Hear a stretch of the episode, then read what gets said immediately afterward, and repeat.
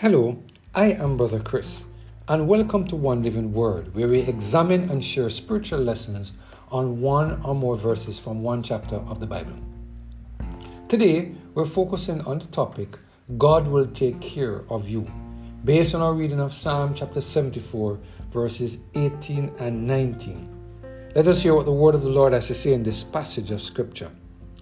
Remember this that the enemy hath reproached, O Lord, and that the foolish people have blasphemed thy name. O deliver not the soul of thy turtle dove unto the multitude of the wicked. Forget not the congregation of thy poor forever.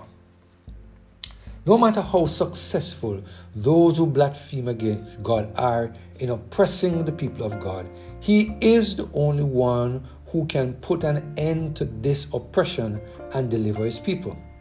Those who oppress God's people become this way because they continue to resist the presence of the Holy Spirit in their lives and among us as a group of people.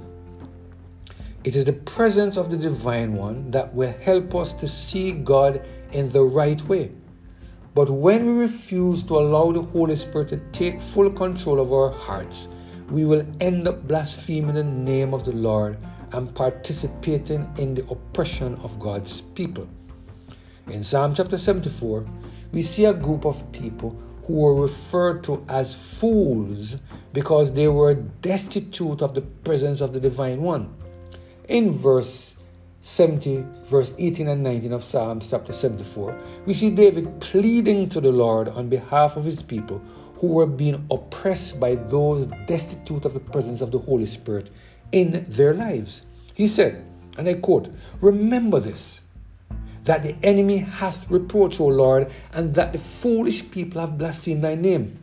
Oh, deliver not the soul of thy turtle dove unto the multitude of the wicked. Forget not the congregation of thy poor forever.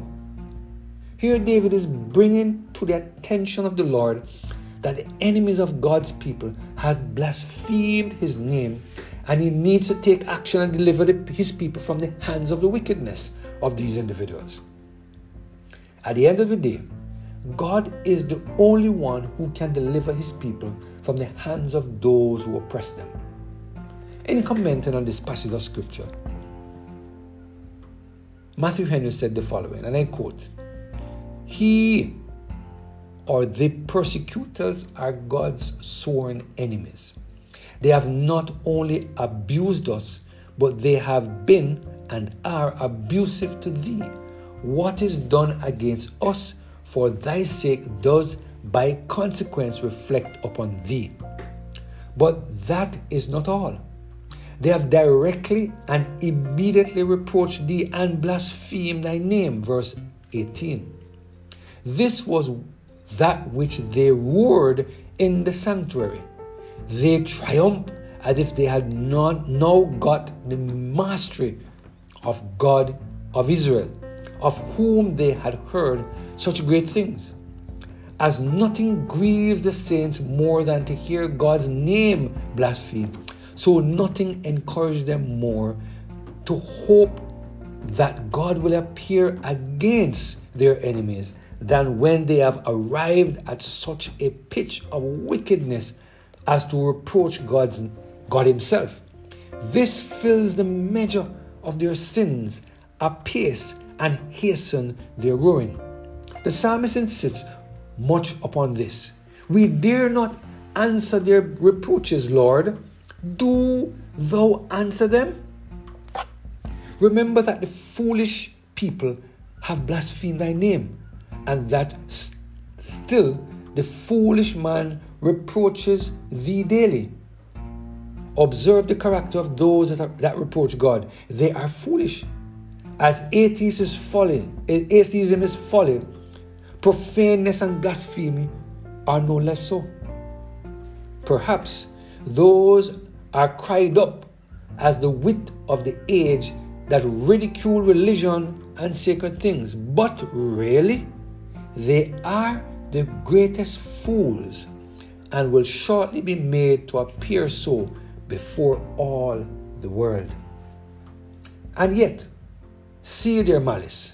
They reproach God daily as constantly as his faithful worshippers pray to him and praise him. See their impudence.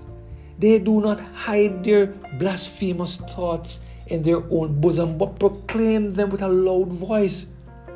And this with a daring defiance of divine justice. They rise up against thee, and their blasphemies even wage war with heaven and take up arms against the Almighty. Their noise and tumult ascend continually as the cry of Sodom, or uh, as the cry of Sodom come up before God, calling for vengeance. Genesis chapter 18, verse 21. It increases continually. They grow worse and worse and are hardened in their in, in their terrible behavior and their successes. End of quote.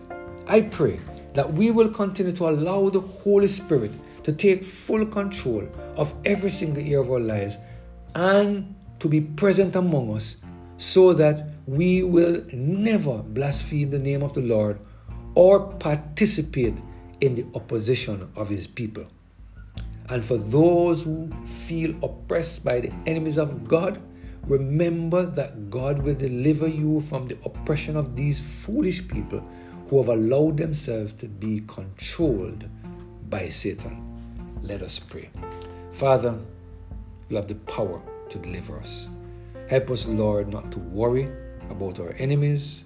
Help us not nor to retaliate with their actions Help us, Lord, to leave vengeance to you and spend our time praising your name. Pray for we pray for those who are oppressing your people, that they will heed your warning and remove themselves from their blasphemous attitude, we pray. Through Jesus Christ, our Lord. Amen. Have a blessed and Holy Spirit filled day.